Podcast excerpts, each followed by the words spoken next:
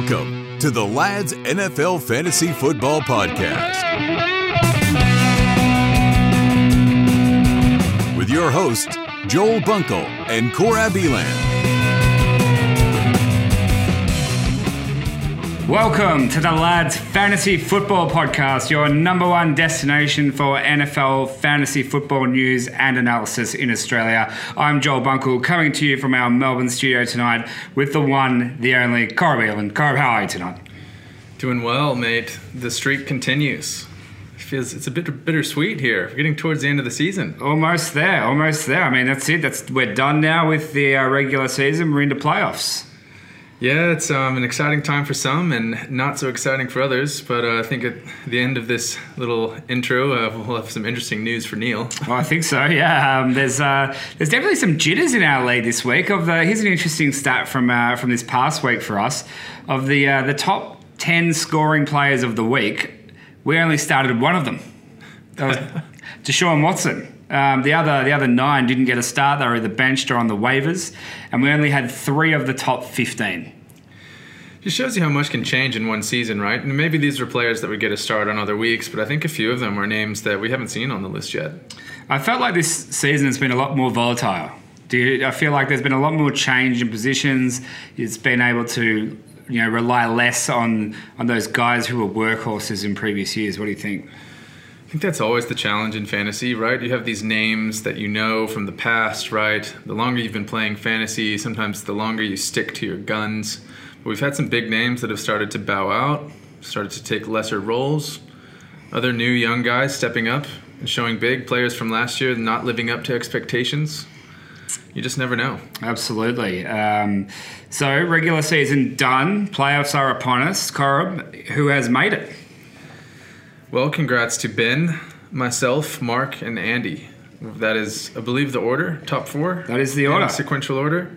Absolutely. Um, those are the top four teams in our league of record. We have a very simple finals playoff system of uh, two semi-finals and a grand final, um, or the Super Bowl, if you like. So our first round matchup of playoffs is Ben versus Andy and Corob versus Mark. Uh, there's a lot of news that's come into this uh, after this week of football. Lots of injury concerns um, that are very relevant in our playoff run. Yeah, we'll definitely be breaking those down a bit later in the episode. Uh, but last thing to bring up is uh, lucky last, our good boy Neil. His first year in the league, he's come up at the tail end. Um, lucky for him, it'll be summertime when it comes draft for next year. So it, when he has to deal with the punishment of being wet during the draft, uh, it might not be that bad of a break for him. That's it. To uh, just to refresh the memories of especially Neil, but also everyone else in the league of the punishment for coming last this year was that you have to do your draft next year for this league completely wet. So you have to be in a bathtub, a pool, in the shower, whatever you're doing. Your whole draft, you have to be wet. Now Neil's lucky; he's moving back to Minneapolis. Yeah, it'll be midsummer at that point. Nice, warm, balmy temperatures. That's uh, that's a, that's you know probably a good result for him. He's probably going to be in the pool anyway. um, but you know we've got something big lined up for tonight, right? Yeah, big episode in anticipation of the playoffs this week. We've got the news, the injuries, the grinners and the sinners, the wire, and we'll do an in-depth look at the playoff matchups for our league this week. So we'll see what selection dilemmas we've got. I think Mark might have a question for us again. Thanks, Mark. But first, the news. Headlines and news. All right, it's news time. We've got, once again, the three biggest fantasy headlines of the week, week 14 of the NFL season. And we'll be diving into, of course, your list of injuries that could be impacting teams heading into the playoffs and for the remainder of the fantasy season. So let's start us off. Um, we've got a developing story. We've got a team that's on the rise, as I like to say. The Tennessee Titans. Let's do a bit of a deep dive into them. Um, but lots of good news coming out of Nashville. Uh, Ryan Tannehill has revived the team. I think that is something that at the beginning of this year you could not have guessed. Not at all. Uh, that's uh, that's been definitely one of the surprises of the season to see Mariota benched in uh, in favour of Tannehill. Yeah, he made the move over from Miami, where a lot of people would say he lacked confidence, but recently that has not been something that he's been lacking. Um, the Titans have been on the move, and they've got a good string of wins. And there's been some interesting stats since he's taken over. Yeah, definitely. I think uh, one of the big ones is that only the Ravens have a higher rate of scoring per drive since he's taken over. That's, That's incredible. That's Yeah. incredible.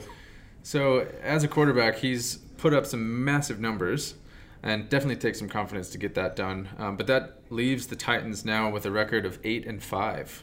So, this streak has put them equal with the Texans in the AFC South after the recent Texans loss, which those teams will actually play twice in the next three weeks. Yeah, look, I think if you're a Texans fan, you're very disappointed there. Like it's uh, a very frustrating period for a lot of teams. But you know, the Texans lost to the Broncos. Um, that was a that was a, meant to be a win. You'd pencil, you would have penned that one in for a win. Uh, they lose 34 to 28 at home, just after beating the Pats. I mean, they weren't even playing away, um, and you know they've leveled up. That the AFC South is now pretty much they're equal on top, and now they division rivals play twice in the next three weeks. And uh, you know, I think the Titans are the ones carrying in all the confidence. Yeah, it's going to be a battle. This story is all about the Titans, uh, and that's why we're leading off with them. It'll be exciting to watch their finish to the season.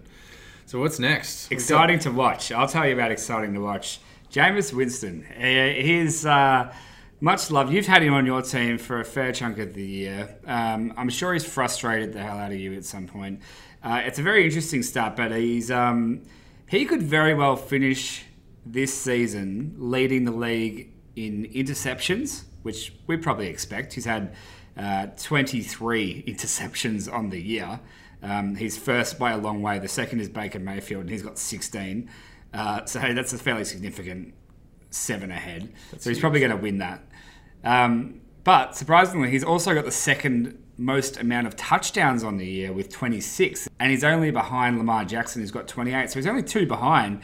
So if he has a strong finish to the season, and you know Lamar gets a rest, then you have a situation where Jameis is finishing the year with the most TDs and the most interceptions. I don't think that would have happened before. Yeah, famous for the right and wrong reasons. They call him famous Jameis. But um, yeah, it will be interesting to see. He's definitely been a top fantasy quarterback the last couple of seasons. But I believe at the be- beginning of the year, we might have quoted that we thought Jameis might have been benched at some time this season. So it's been an exciting offense to watch. I'm sure if you're a Buccaneers fan, though, it wouldn't be that much of a, a fun ride for you. Oh man, you're on for the ride. It's up and down. It's all over the place. Um, and our last story. This is something close to my heart because I was at this game in New York when this happened. The Black Cat. The curse has struck ever since that point in time.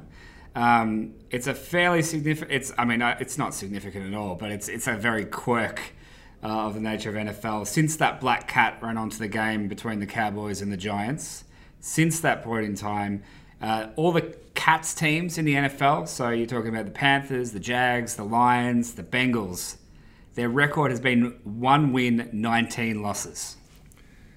Well, the Black Cat stereotype, it's always fun to find interesting stories that align with that, I guess, gimmick. But um, I don't know. I think that's a really odd pattern to find, right? Definitely a strange headline for to finish off our segment.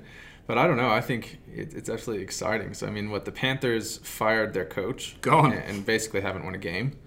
Um, the Jags benched their 88 million, do- million dollar quarterback in Joe Flacco to bring Gardner Minshew back. Uh, the Lions have had two QBs injured, so they're now sitting on their third string. And then the Bengals have gone one and four, Of those four teams, the Bengals are the one that won the game. and that's their only win of the season, right? Go figure. But anyways, I think that's an interesting way to wrap things up. Um, but let's go ahead and jump into the injuries. So a few scary things to go along with that black cat curse for a few owners, particularly in our league.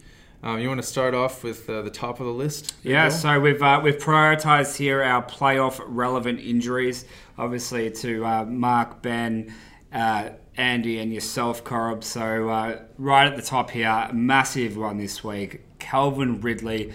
Wide receiver's been a very volatile position this year. He's had an abdomen injury, and he announced on Instagram himself he's done for the season. Um, that's a massive blow to Mark's team. It's a tough break. Calvin Ridley's been a pretty top scoring wide receiver, especially in years of late.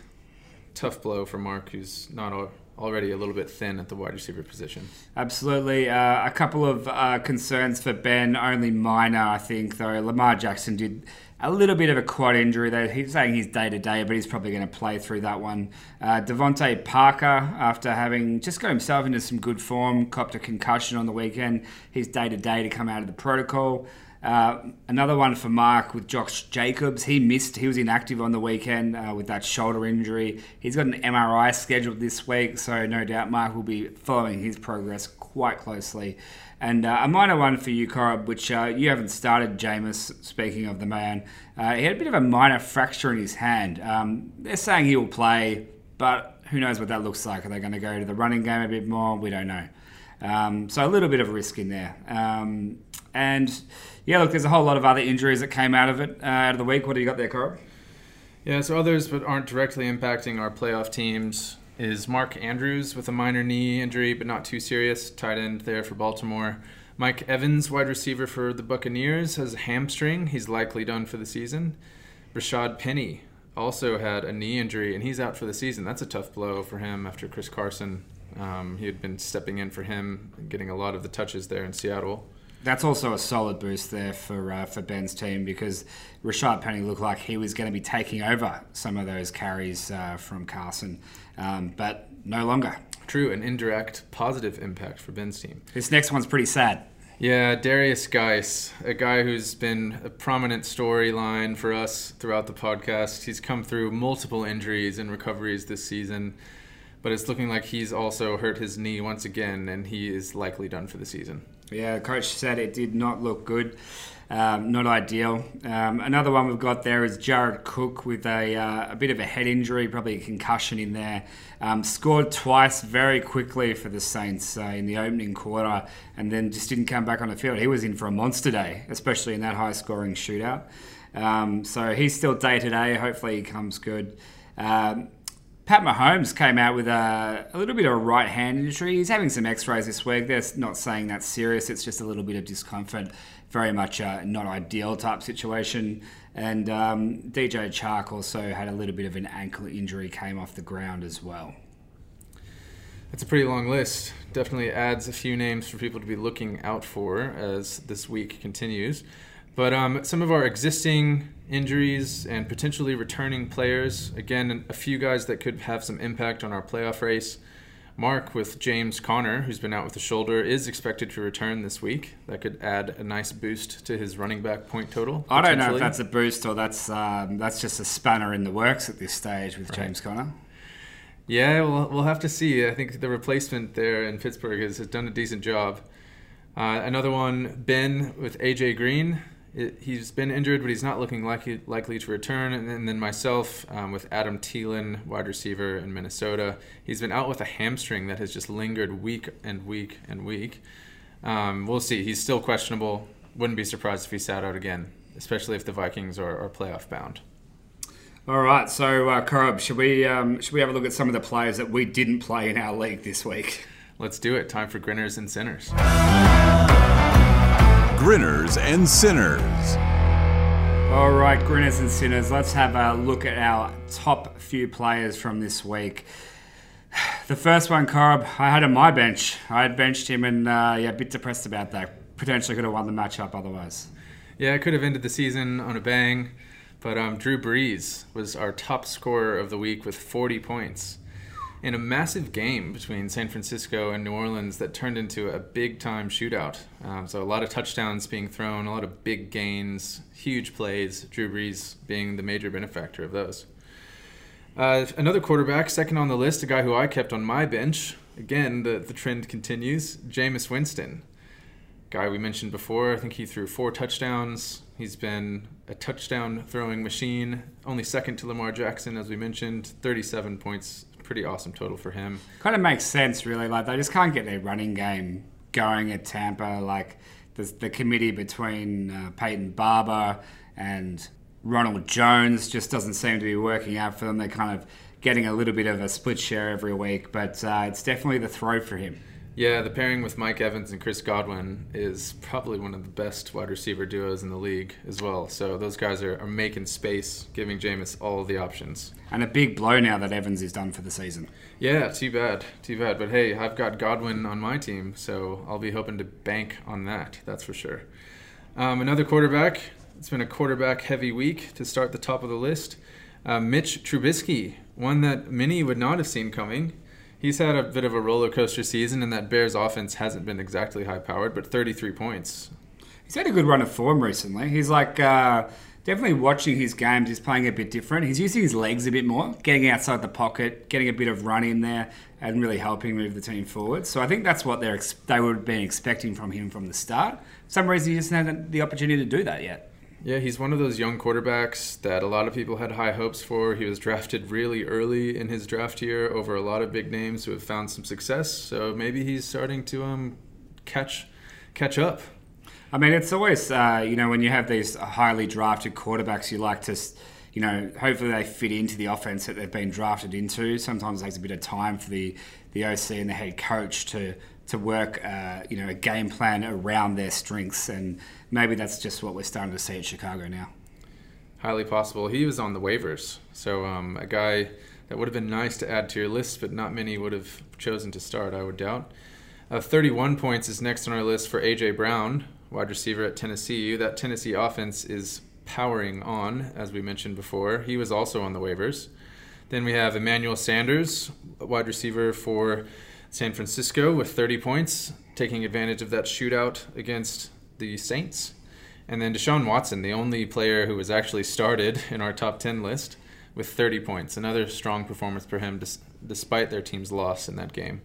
And then to round off our list, Austin Ekeler, who was on the bench for Chippy, had 29 points. I started him in my other league. That was a great result, even though I had the bye in the playoffs.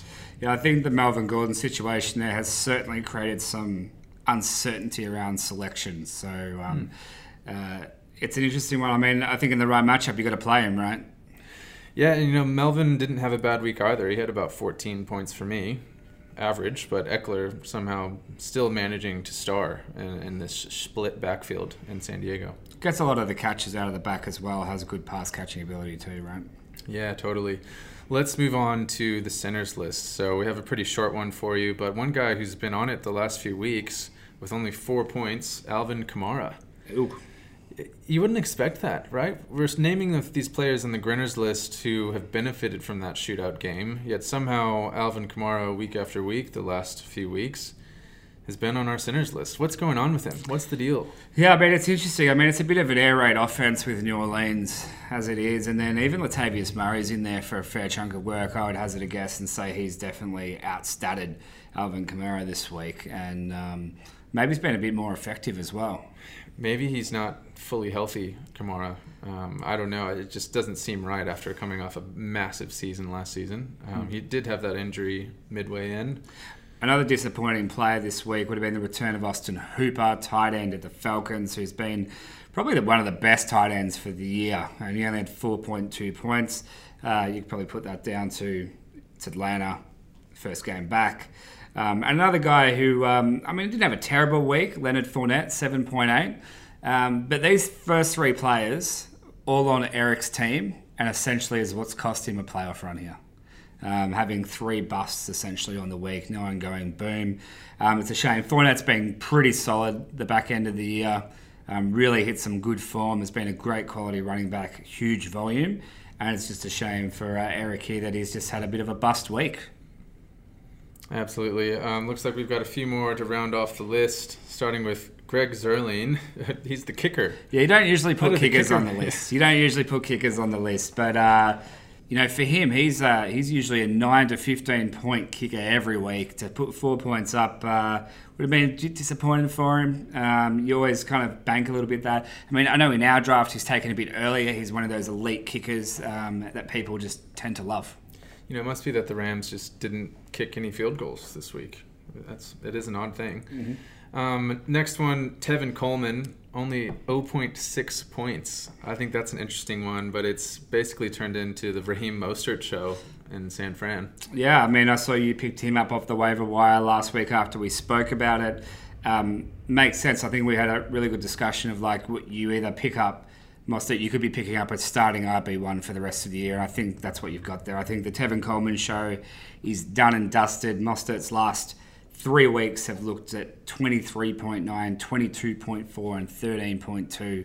Um, that's solid. That's RB1 material. Um, I'd be saying you'd be starting him this week. Yeah, hopefully. I think he could at least make my flex position. That's for sure. Mm-hmm. Who have we got to round off the bottom of the list? Uh, Vance McDonald, uh, 0.8 points. As uh, really, I mean, the, I think for me, the, the biggest takeaway out of this fantasy season is that the Pittsburgh Steelers are no longer to be relied on in any form, way, shape, whatever you like. There is just uh, there's no point in having anyone except their defense on your fantasy team. Yeah, it worked out well for me this week. I think they had 18 points. And the last one we've got on the list is Davante Adams, uh, 6.1 for the week. Uh, Mark will be wanting a bit more out of Davante for uh, the first playoff round. Yeah, definitely. It'll be an interesting split impression for me as in my other league I have Davante, so I'll want to be wanting him to do well, but also not too well to put me out of, out ah, the, the old uh, the old double fantasy curse. I hate that too. Uh, always tend to have it. Um, so there it is. Those are the grinners. Those are the sinners. Uh, we're going to flip things around and we're going to have a look at the waiver wire first. We're going to talk about who's there and then we're going to have a look at some of the situm stardoms. So uh, let's have a look at some of the hottest prospects on the waiver wire this week. The Wire. All right, time for an interesting segment of The Wire. The competition amongst teams will likely be diminishing. I mean, there's a few concession rounds you know, people might still be looking to get a few last second victories if they're not in the playoffs.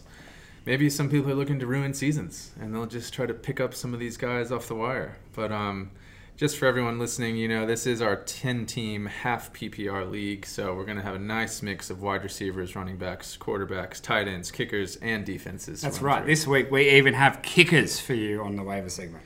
It's going to make the difference. Um, I think it's something that you need to be thinking optimizing every, every position. Uh, the playoffs, it's win or go home.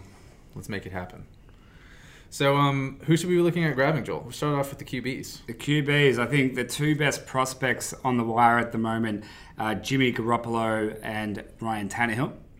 Um, they've both got pretty good matchups in the next week, especially uh, Garoppolo's got a great one against Atlanta uh, this week coming up. So he's like a great reach if uh, if you're not confident at the starting position. And then uh, Tannehill's got uh, Houston and New Orleans, and we uh, we know those games can end up in shootouts.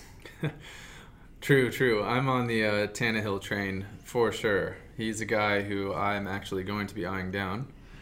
Um, just because I'm a big believer, that offense has proven itself the last few weeks. He's looking confident, and that two team lineup to finish the season is looking great in terms of passing defenses and Tannehill's looking like he'll be able to exploit those, at least if it goes the way it has in the last few weeks. Absolutely. Um, the great thing about Tannehill's last, I mean, he had 28 and a half points this week. He faced a tough Indianapolis uh, defense the week before, put up 14. Uh, but the week before against Jacksonville, 32. Like, he's put up against some the weaker defenses, he plays well. Mm. And, like, he's got for a quarterback, the dream run home. Um, Houston, New Orleans, really like they're both the sixth and the tenth best defenses to be playing against. Um, so he's a he's a good chance to go big. And you know they they put up 42 points on the board this week against Oakland, and they were the fifth. So some good scoring potential there. Absolutely. And if you're like me and you've kind of scratched your way into the playoffs with some mediocre quarterback performances, might as well stream a guy like Tannehill. Maybe even keep him for that championship game too. Why I like uh, Garoppolo, I think if you're, you're going to be in the Tannehill camp, yep. I'm going to sit in the Garoppolo camp this week. Um, now you look at his stats, and it's a little bit more of a roller coaster ride. Um, but this week, and he's, he's not necessarily going to be a play in the last week. But if you're looking for a one week, this first week of playoff gap filler, uh, then I think Garoppolo's your go. He's playing Atlanta. That's the third best defense to play. And like if I if I look at his past uh, his past three games against you know the the top ten defenses to play, it was New Orleans this week with 29 points. It was Arizona uh, with 31 points, and it was Arizona again with 28 points. So they are like some high 20s into early 30s kind of uh, action there. And I think uh, you'd like to think you're going to get the same from him out of this week for, for Atlanta.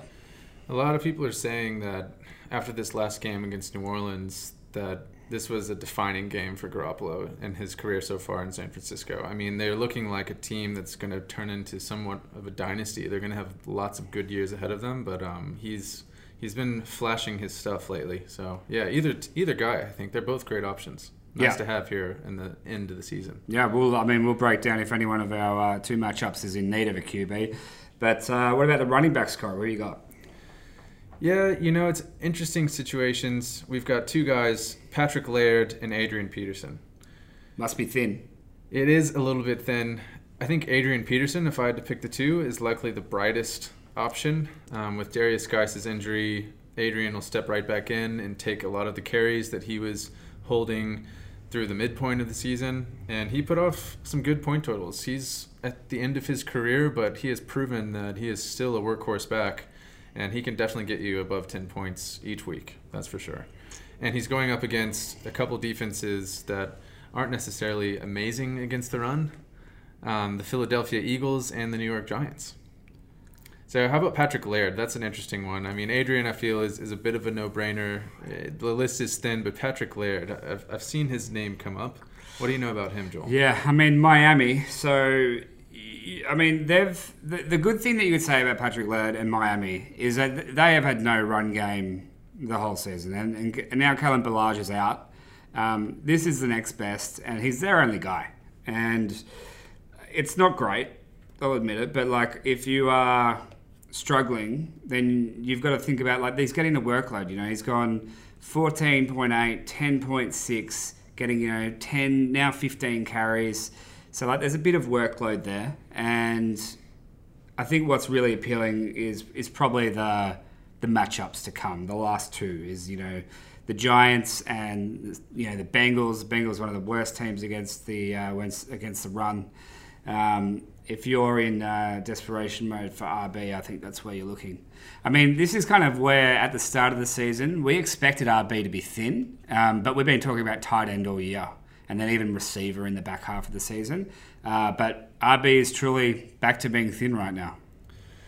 Yeah, you hope if you've made it to the playoffs that you've managed to stash away a few high powered running backs. But if you're in a team that is looking for some pickups, I think both of these guys are, are your options to choose from. But we'll dive into that analysis a bit later on with the matchups.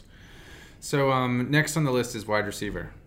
There are some. Uh, there are still some great options here at wide receiver, and again, like I think last week we spoke about, um, you know, owners just falling in love with guys who are sitting on their bench and doing sweet FA, and it is time now to ditch these. If you're not going to put these guys into your lineup and play them, then get rid of them and take a shot at like a boom or bust guy. Um, one guy that we have, we, I think we have spoken about once or twice throughout the year, but has gone a bit under the radar. And in terms of like an underrated receiver, I don't think it gets any better than Deebo Samuel from San Francisco. His last five weeks have been fairly solid. And when I say fairly solid, it's 15.2, 17.4, 12, 13.1, 13.4.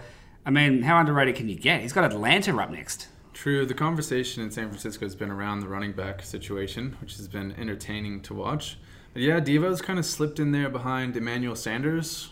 Um, he's come away with enough points to be noticeable, at least as, as we look back in hindsight, but not enough to fly above the radar. Um, I think when you're heading into playoffs, there's a lot of different strategies you can take with your lineup, and you know one of the common ones out there is that you know in each position, whether it's running back or wide receiver, is that you play you know one one sure thing that is going to give you a good base amount of points between 10 and 15. It's not going to bust. They're not going to give you 30 points, but at the very least, you've got something solid to work with. And then your other one is like the boom or bust type option, where if they get 30, you win the week. If they get two, well, you've probably lost. I think this list, Deebo definitely being towards the top in terms of wide receiver options, um, but this list is going to smell really good for Mark, especially after that Calvin Ridley injury. Hundred percent. Um, the next one we got on the list there is, and we've been talking about this guy for weeks now. Cole Beasley from Buffalo. Um, three games with three TDs, one game in each. Obviously, one TD in each game. So 16.6, 20 points, 12.9. um, another one of these safer options that has a pretty good floor. You know, somebody just go out and grab the little white guy from Buffalo. Can let's, someone grab him? Let's let's make it happen just to say that he got some love at least. But hey, like you were saying, if you're looking for a secure option, he's been getting the attention. He's been getting the catches, and now he's got three straight touchdowns. So it seems to be a, favorite option for Josh Allen, especially in the red zone. So keep an eye on Cole Beasley, that's for sure. So those are your two safe options, I think. And if you're going for boom or bust, who are you going for, Cora? Well, our last guy is Darius Slayton, who has had some really big weeks, as we said, lots of boom weeks where he's made it on our list of guys that need to be picked up, and then all of a sudden he might drop off. But he's got a decent matchup this week, going after Miami. Those those scores, those boom scores, always come against poor defenses as well. Um, so you know he had Philly, they're very poor against the wideout, 29 points. He had the Jets a month ago with 29.1 points. Detroit with 18 points. Those are the last three games against you know the best you know defenses to play for receivers. Miami, the fourth best, pretty similar to Philly. Um, he could be a he could be a big option this week. He could be the difference maker for a team, I think. Yeah. Especially if he keeps up that, that pattern of going up against the tough defenses. Maybe they've got one quarterback that they'll throw over at Sterling Shepard. Darius Slayton is the option. The interesting thing about that too is that obviously Eli started today um, with Daniel Jones out injured, and it didn't change. They um, they've never played a game together. Um, earlier in the season when Eli was playing, Slayton wasn't in the team, and yet still found him twice today for touchdowns. That is a good point to bring up, though. You know that chemistry usually is a big factor.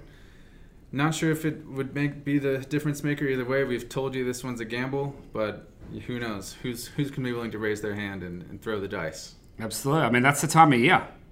You uh, you got to play for keeps here. Absolutely. Okay, fourth of our position list is the tight end. It's been a big one throughout the season, but we've got a couple a couple guys. One of them being one who had another great week after we called him out last week. Who is he, Carl? Tell him. Tyler Higbee. Tyler Rams. Higbee. Yes, for the Rams. Um, he had and a blowout or I guess a breakout game, as you would say, last week with 20 points, but 15 this week to back that up. So 200 yard games back to back. He's looking like he's going to be a favorite option in LA.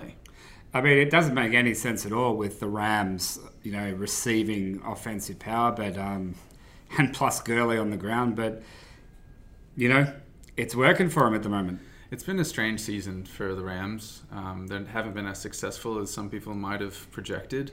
So they're mixing things up, and Tyler Higbee is one of those mix-ups. Mm-hmm. Um, now, the other one we have spoken about before is Noah Fant at Denver, and, and Denver having a somewhat decent run in the last few weeks. And, uh, you know, he put up 19.3 points this week. Uh, he's got KC coming up in the, in the round ahead.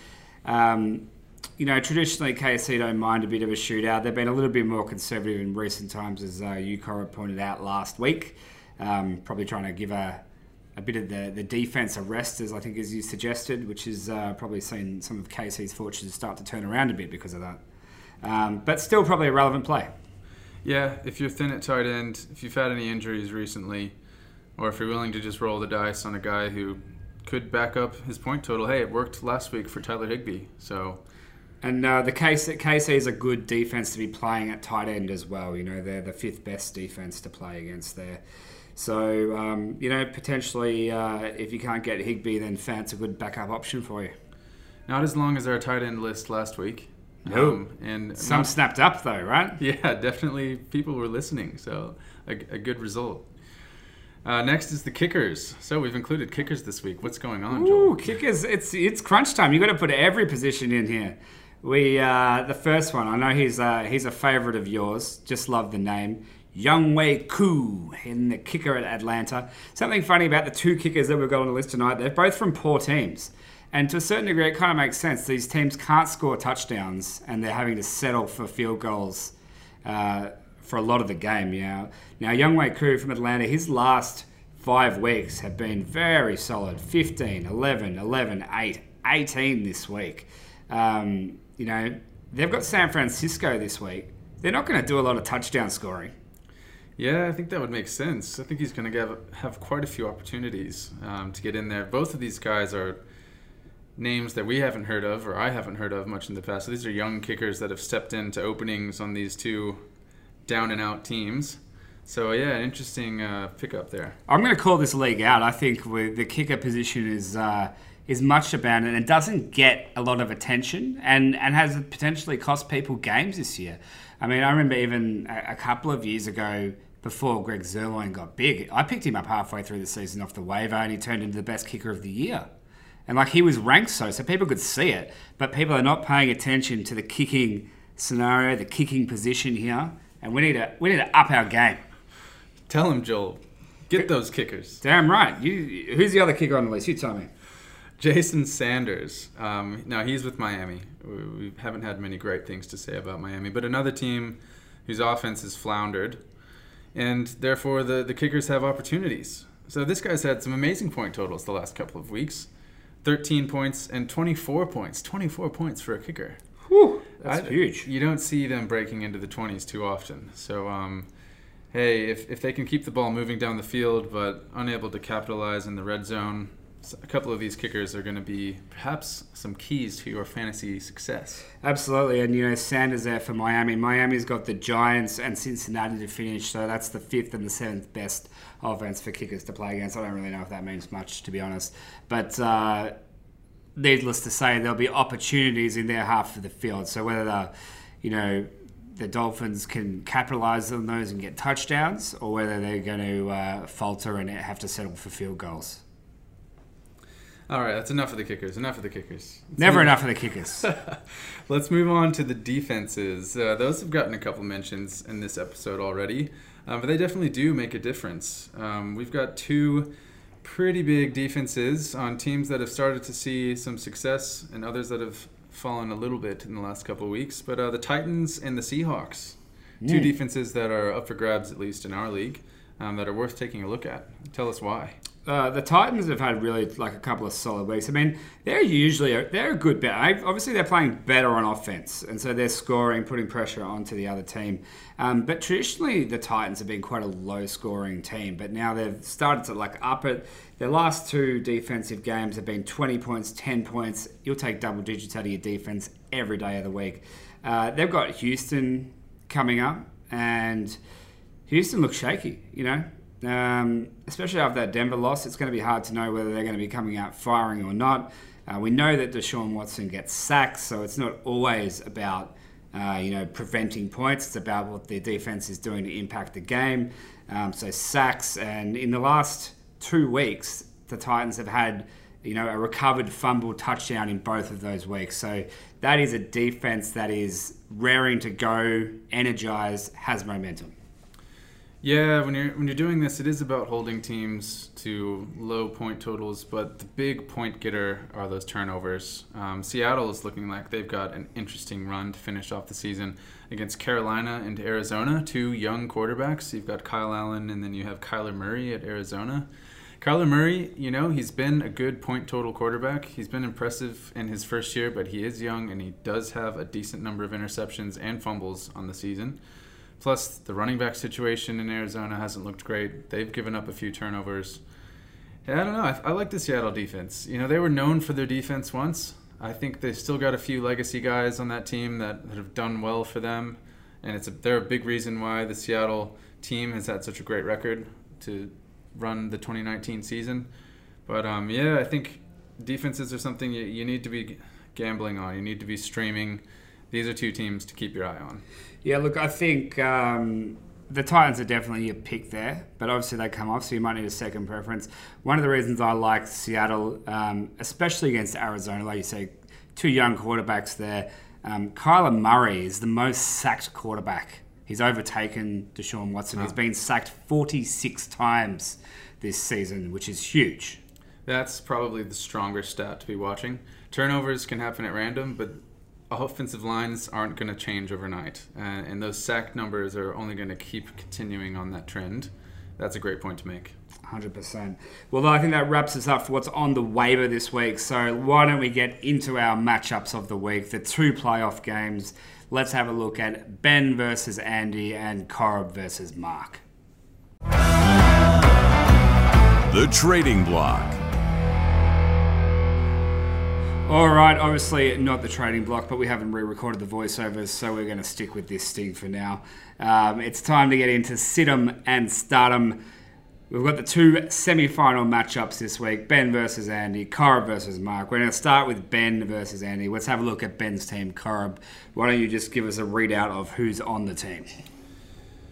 Well, you know, a team at the beginning of the year that I found pretty intimidating, but I'm going to go ahead and call it now. He's had a rough run to finish the season. A few guys that are starting to falter towards the end of the year, but let's run through it. Lamar Jackson at quarterback, DeAndre Hopkins and DeVante Parker at wide receiver. At running back, Chris Carson and Nick Chubb. Hunter Henry at tight end, and flex with Todd Gurley. And then off the bench, he's got Mattison, Singletary, Lockett, Ekeler, and Green at injured reserve. Justin Tucker at the kicker position. And then interestingly, he's got three defenses. Hoarding them. hey, you know, decent defenses actually. Um, he's definitely taken that advice of keep your defense strong and have options. Um, just wouldn't expect there to be three on your bench or two on the bench. Um, he's probably got a decent matchup with, uh, well, you'd think so with Philadelphia playing Washington this week, but considering they just put up three points against the Giants, I don't know how confident you feel about that. Um, but let's start from the top. Let's have a look at the QB. You're not going to be changing Lamar Jackson. There is that injury uh, cloud over the uh, the quad, though. Yeah, I wouldn't be too surprised if he pulled in a, a safety pick, perhaps from those two QBs you mentioned, Tannehill and Jimmy G. Uh, I wouldn't be surprised, but uh, you know, it's it's looking like Lamar is definitely going to play. There's no reason why he wouldn't, unless some news about that quad injury turns bad. Um, do you, do you, could you foresee a, a circumstance where if uh, with Baltimore getting up on top early, maybe putting a big lead on the Jets, that in the uh, the second half that he could be benched? It's happened before. Uh, he's sat out the end of games even recently. So these teams just don't take fantasy seasons into account, do they? No, they don't. Especially not the playoffs. That would be a tough run. But I, I don't know. Lamar's been the top guy. He's been the most impressive player of anyone this season. You go with him no matter what. Oh, 100%. If he's on the field, you're going with him. Yeah, we can't even question him. Uh, DeAndre Hopkins is going to be a lock at wide receiver. Um, the other wide receiver position, though, I think is kind of a little bit up for grabs. Yeah, DeVante Parker, we know he had that concussion uh, in the last week, so he's day to day. But assuming he makes it back, even um, he's still, you know, a mid-tier wide receiver. There may be some guys on the waivers who he could pull in, who could make a difference. Yeah, I mean, especially given some of the, the those three options that we suggested this round, is there is a bit of if there's depth anywhere with a bit of a boom option, then I think it's you know you've got the Deebo Samuel, the Cole Beasley, or like the real boom bust option of Darius Slayton there um, to work with. So next, we've got Chris Carson at running back. That's an interesting one, but as we mentioned earlier, Rashaad Penny's exit and likely season ending injury means that Chris Carson's role is likely going to boost back up. It's a lock. I mean, you and playing against Carolina, who are the uh, the best defense to play for running backs. So um, there's no doubt he's in the team this week. That's really fortunate for Ben. Um, the running back position, both of these guys, Carson and the next guy on the list, Nick Chubb, have both seen their carries be impacted by running backs coming in mid to late season. In Cleveland, we've had Kareem Hunt step in and start to be a pretty consistent back, taking some carries and some points from Chubb. So yeah, that's great news that Chris Carson is going to likely see a, a, boost in his carries. Um, at tight end, you've got Hunter Henry, who's been an interesting option, but playing on a Chargers team that hasn't been able to make the passing game click. They've had some really tough games recently, um, but he's a player who had a, really good success early in his career um, and has put together a few mediocre games of late. I think last week against Jacksonville, he had 11 points, which is you know pretty solid for the tight end position, what you'd be looking for. And to finish off the season, he's got Minnesota this week and Oakland next week. So that's not bad. Minnesota is a mid-range defense, and Oakland is uh, you know the sixth best defense for uh, tight ends to play against. I mean, Hunter Henry really had like a bit of a golden patch in the middle of the season for consistency, kind of between round six and eleven, where he played you know, six of the best defenses in a row, um, was getting between seven and 12 targets every game. And the reality is, after the buy in round 12, you know, he's had three, like, uh, he's had a, a mid tier, a hard defense, and now he's got another mid tier. Um, I don't think you're expecting a boom week out of him when you've got Ekeler catching him out of the backfield, Melvin Gordon doing his thing as well. Um, he's a safe play. I mean, I don't think you would be starting unless you were going to take the risk with a Tyler Higbee. I think you'd be playing Hunter Henry. Um, definitely, definitely in the last round. And if you're feeling like you wanted to be a little bit lucky and you're feeling confident with your team, uh, as we know Chippy is, then um, maybe Chippy would look at someone like a Tyler Higbee. But I think with the way his uh, team is and where his needs are, they're probably more uh, needed in defense. Um, not enough of an itch there for him to need to scratch it, I would say. Mm-hmm. Um, and then last at the flex position, he's got Todd Gurley, who of late has seen a bit of a resurgence in his point totals. Three of the last four weeks have been 18 points or more. Last week against Seattle, a pretty decent run defense, uh, he had 19 points for a solid win with the Rams. Yeah, he's definitely seeing a lot more carries. Got 23 carries that game, 19 carries the week before. You know, earlier in the season he was, you know, getting 14, 15. So he's seen a definite, you know, upload and work. And he, and he still could have had a better game because Malcolm Brown got a touchdown on the weekend against Seattle as well. So um, if he stays on the field, he's uh, definitely picked up in the back half of the season a little bit. Well, he's got Dallas this week.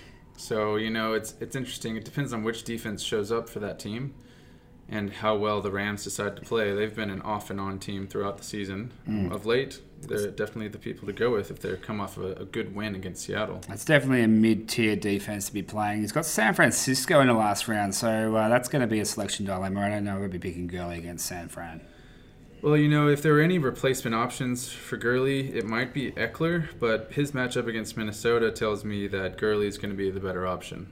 Yeah, yeah, I would say so. I mean, I think if you look at his bench, uh, he's got some tough matchups this week for those bench players. You're not going to be playing Alexander Mattison. That was obviously a cuff pick for uh, Dalvin Cook, um, but Dalvin Cook is uh, he's fine. He was uh, had a bit of a, an injury worry there, but he obviously played for, for my team on the weekend and is uh, still there. Uh, Singletary has been pretty decent recently. Um, but he's up against a pretty tough defense in Pittsburgh this week and New England to finish the year, so um, could be coming. I don't know. It's hard to hard to predict where that's going to be.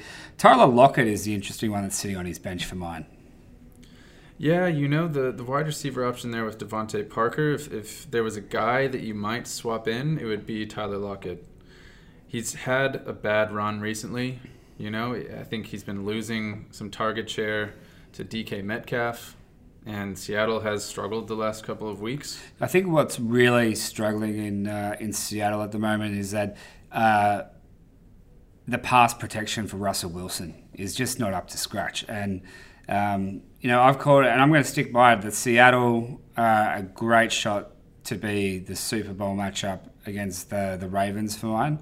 Um, but if they get behind in a game, they're no good at catching up. The pass protection is not good enough for Russell to be throwing them down the field, trying to, to land dimes. And um, you know, the last play of the game for essentially for Seattle was a pretty poor pick from Russell Wilson on a, essentially a hail mary pass down the ground. So uh, that is a concern for Seattle. Um, if they're behind, they're not great at catching up. And Tyler Lockett has just been struggling. Like you know, he's had a he's had a couple of real dud games, and I've, I've got him in one of my other my other leagues, which is full PPR and uh, DK Metcalf is the much better play. Um, just consistently catches and, and gets volume.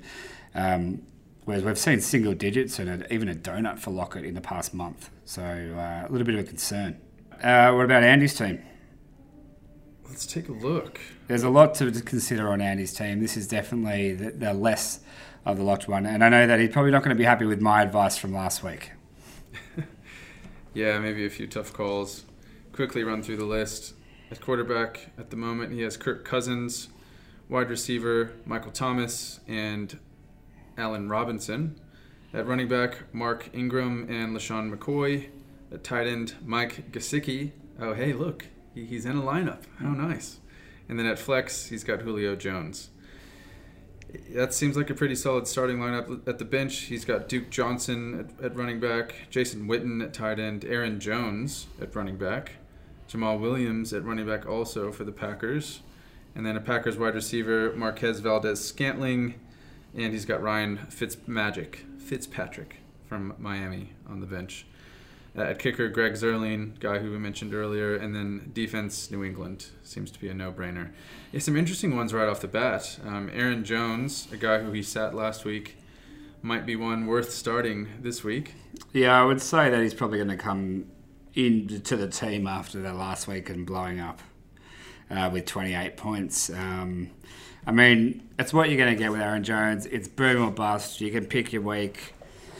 Um, you know, LeSean McCoy obviously was a dud. You had that. Uh, you had the bet last week. We had the bet. You took uh, Aaron Jones. I took LeSean McCoy, and uh, you emphatically thumped me. Yeah, you can never tell. You know, especially Chiefs offense going up against New England. It didn't turn out to be the shootout that we thought it might have turned into. Um, and yeah, and, and Aaron Jones came out big for the Packers. I think um, the just at first glance, the thing about Andy's team is that all the matchups are significantly harder than Ben's. You know, um, there are no at the moment. There's there is in his lineup one green or two green defenses against. Uh, you know, Fitzpatrick playing against the Giants is a you know a, a seventh best defense, and New England against Cincinnati is a fourth best defense. So the rest of them, they're all in the orange and the red, and um, that's no ideal. Well, I think the good thing is he does have some stud players who, you know, you're going to start week in, week out, who can come away with the points that you need. A guy like Julio Jones, tough matchup against San Francisco, but I think he's a guy you can count on to get the points. And, you know, the, the big name players are the ones who overcome those tough defenses and are able to pull things out. It's those guys who might be mid midway up the line who get shut down against those types of teams. I don't know. I guess I'm trying to put a bit of a positive spin in here for Andy as he's going up against the top dog. But um, it, it is looking bad if you look at the, the stats. I think the first move there is probably moving Ryan Fitzpatrick into QB for the last two weeks. He's got a decent run home with uh, with the Giants and with Cincinnati in the last week, um, whereas Kirk Cousins has a bit of a nightmare fixture with uh, the Chargers in Green Bay. Um, so unless he wants to look to the, the waiver and look at a Ryan Tannehill, look at a Jimmy Garoppolo, I think um, Fitzpatrick could be the QB to go with. Yep, I think that makes sense. And I like Aaron Jones also at running back, going up against a Bears defense that's middle of the line in terms of run defense, but just gave up a decent point total to Zeke Elliott and, and Dallas and Packers, who arguably could have a, a, better offensive line than Dallas. I'm going to sound like a broken record here, but I'm not on Aaron Jones. Um, obviously, I was wrong last week, uh, but every single boom game he's had this year, he's always had a dud week afterwards. He went from 45 to 6, from 38 to 3, from 27 to 3.8. Where's he going to go? From 28 to what? Um, consistency is the thing with Aaron Jones. If you wanted two weeks in a row out of Aaron Jones, Kane.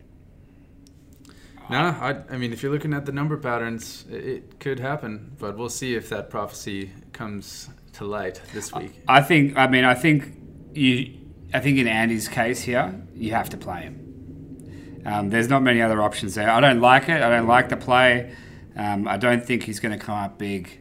Um, but there's not many other options. I mean, he, he could go to Adrian Peterson of Washington, you know, in lieu of Guice being injured and having, you know, a bit of a safer thing because, you know, Mark Ingram is his other, you know, starting running back and he's a boom or bust player. So I think having what I hate about Jones and Ingram in the same team is that one of them's boom, one of them's bust every week. And you know, if you can align them, that'd be brilliant, but it never ends up happening that way.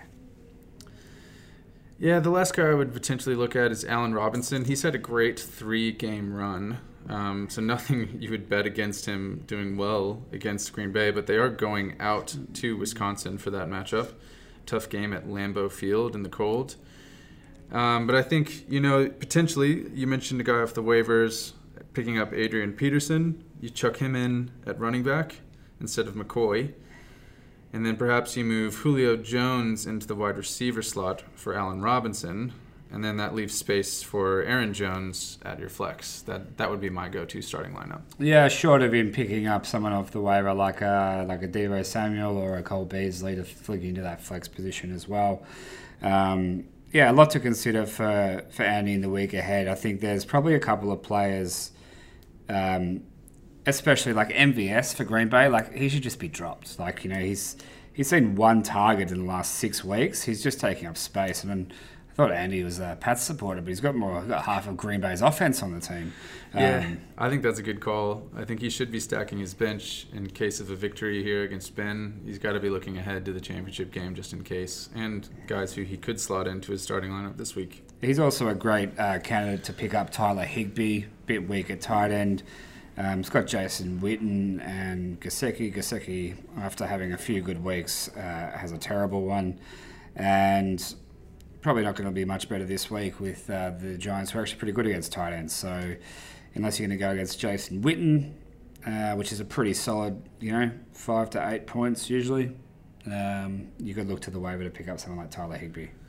Well, there you go, Andy. There's our objective view of what we think you should do. But um, it's an interesting matchup there for Ben and Andy. It'll be fun to watch. All right, let's move on. Corb, your own team. All right, let's do this. Do you want me to run through your lineup for you? Yeah, sure. All right, so at QB, you've got Jameis Winston. At wide receiver, Chris Godwin and Edelman. At running back, you've got Ezekiel Elliott and Mostert for San Francisco. Kelce at tight end, and Robert Woods for the Rams at receiver. Uh, your kicker is Myers. Your defense is Pittsburgh. And sitting on your bench is Melvin Gordon, Adam Thielen, Jamison Crowder, Bo Scarborough, Hollister for the Seahawks at tight end, and your now disgraced quarterback, Carson Wentz. So I think uh, you've already made some moves on your team from last week, and I think Winston, uh, if he fit, is definitely the right player quarterback. I think Wentz you could almost discard at this stage. He's just uh, too unreliable. You know, he gets stuck into tough positions, and the team has to make a comeback. It's it's always tough to watch. I always feel like he's going to put up a really low point total, and then somehow he squeezes out 15 points. Uh, I'm looking for a guy who can give me a boom week, and, and Wentz hasn't been able to do that for a long time. So, Yeah. Good matchup for Winston. Chris Godwin, the Winston Godwin combination there, minus Evans. Like uh, you think that Godwin could be uh, set for a big week against Detroit in the dome. Um, that's always good. So he's a lock. Uh, Edelman is probably the wide receiver. I reckon your wide receiver two spot is the one that is the most up for grabs. I think you're locking Elliott in and you're locking uh, even Mostert in there for the uh, San Francisco 49ers. And Kelce's a lock at tight end. Uh, it is your wide receiver two and flex plays that are up for grabs. And yeah, I mean, even if Adam, Thiel- Adam Thielen plays this week, uh, it's not a great matchup against the Chargers. Melvin Gordon hasn't got a great matchup against Minnesota. Uh, you know, what are you looking for out of your WR2 and flex position? You're you looking for someone a little bit safe or a potential, you know, boom option, boom or bust option? You know, I think the flex for me is the one that's most up for grabs. I really do like Edelman. You know, he's been an absolutely consistent stud for me all season. He's even played almost every week with a questionable diagnosis as to whether he'd be in, but um, he's Mr. Reliable for me, so I'll keep him in at wide receiver two, I reckon. Going up against that Cincinnati defense, which, you know, says they're in the red in terms of going up against wide receivers or perhaps flex or players in the in the slot like Edelman, but um, I'll, I'll keep him there, I reckon. Uh, Robert Woods is the one. He's a recent pickup for me. He came away with a strong point total last week. Um, a good result there at the Rams wide receiver position. You know, if, if I had to pick another guy to sub in for him, yeah, yeah, I might put Gordon in, perhaps, but I could also look to the waivers. Um, I think two players on your roster that are ready and primed for dumping to the waiver is uh, Jamison Crowder for the Jets and Bo Scarborough for Detroit. Um, Scarborough did, I think, a little bit of an injury, but also Kerryon Johnson's a chance to come back next week. Oh, really? I didn't This realize could be that. uh, potentially activated off the IR. Um, doesn't mean he'll play, but he could be activated off the list. Uh, either way, Barry Scarborough hasn't been uh, overly productive in the last few weeks, and he's up against Tampa, which is pretty much the second worst uh, defense to be playing. Uh, Jamison Crowder um, hasn't really done much for the last month. Uh, two prime candidates to be dumped, and you know, taking a risk on uh, some of these other guys here on the waiver. Um, you know, some of the ones that we spoke about at wide receiver, for example, where you're probably the thinnest is uh, Deebo, Cole Beasley as two safer options, or uh, Slayton, as we've mentioned, as the boom option. Um, but yeah, look, I think your team is pretty set, and I think uh, personally, you've been uh, you've been in a hot form. I think uh, you're you're the chance. I think you've got a good chance to knock off uh, Chippy if you make it through, and Chippy makes it through to the final. So um, interesting times ahead for you, mate. Yeah, it's exciting. We'll have to get through Mark first. All right. Mark has a, a, keen eye, and he's, he's been paying a lot of attention this season. Uh, I think he has a question for us that we'll be getting to eventually. Should we start with that? Hey, let's go into Mark. Let's uh, let's hear what he's had to say this week. Fellas, the stress has gone. I'm feeling great. Just uh, wanted to thank you for your tips, some really good ones, and wanted to get your thoughts on next week's defense matchups. Uh, wondering if you got anyone we can stream, and uh, yeah, let us know who's out on the waiver wire. Thanks, guys. Woo! All right, thanks, Mark. That's uh, that's two questions in a row uh, each week. Appreciate you contributing to the show. Um, good to see you got through last week, all right, and it was good to see that uh, we had um, you know Robbie Anderson go off for you, and that Sony Michel didn't make it onto your starting lineup, which was good. Uh, defenses this week. Um, so you've obviously got Minnesota, and they did all right against Detroit. They put up 13 points, and you know, that consisted of five sacks and an, you know, a couple interceptions. Um, you know, I think if you're uh, if we're focusing on your defense first, um, that's probably the best matchup short of going. I mean, as we said on the waiver, we've got the Titans and Seattle are essentially the two options. So I think whatever you feel more comfortable with. Um, the Titans are red hot. I think they'll be a popular popular pickup option this week, Carl. Yeah, I was looking at defenses for myself also. Pittsburgh with an interesting matchup against Buffalo. Yeah, I, I think it's going to be a make or break. So let's uh, let's run through Mark's team here. Um, currently, uh, quarterback Russell Wilson, Calvin Ridley, who's going to have to change because he's done for the season. Davante Adams at wide receiver, James White and Snell Jr. at running back, uh, George Kittle at tight end, Robbie Anderson for the Jets at flex, his uh, bench is made up of Josh Jacobs, Sony Michel, DK Metcalf, Jared Cook, Carlos Hyde, and James Conner. His kicker is Elliott for the Eagles, and his defense is Minnesota, as we just discussed. Um, Calvin Ridley, obviously the first one that has to come out there, Carl. Yeah, wide receiver position is wide open for Mark. And uh, you know, I think the most obvious guy to make the replacement could be a Robbie Anderson or a DK Metcalf. Those are both guys who, you know, playing against interesting teams. I think Robbie Anderson against Baltimore, that'll be a tough matchup for that team. Mm. The Jets are, are, not great on offense, so they, they, may, they might be turning to the passing game uh, in an attempt to make a comeback or cover some ground and score quick points. But um, DK Metcalf also a decent option at wide receiver. I uh, I know that Mark just asked us about defense, but I don't think defense is his biggest issue this this week. I think Mark's biggest issue is actually quarterback. Russell Wilson. What what do you, what do you do about Russell Wilson? He's uh, you know his past month has been underwhelming. Um, since the bye in round 11, he's come back with 10.5, 17.9, and 11.6, and he's about to go up against uh, one of the tougher defenses in Carolina. Um, what do you do, Cor? Are we keeping uh, Russell in at that spot, or are we looking to the waiver for somebody else? I don't think it would be a bad idea to go back to the wire. Uh, we've got two strong options in Jimmy Garoppolo and Ryan Tannehill with good matchups going into this week. That would be really strong plays. Uh, I don't think that would be a bad option at all. I mean, Russell we know he is a stud. He has put up the point totals so far this season, but he's got a tough matchup against Carolina, who has a decent pass defense.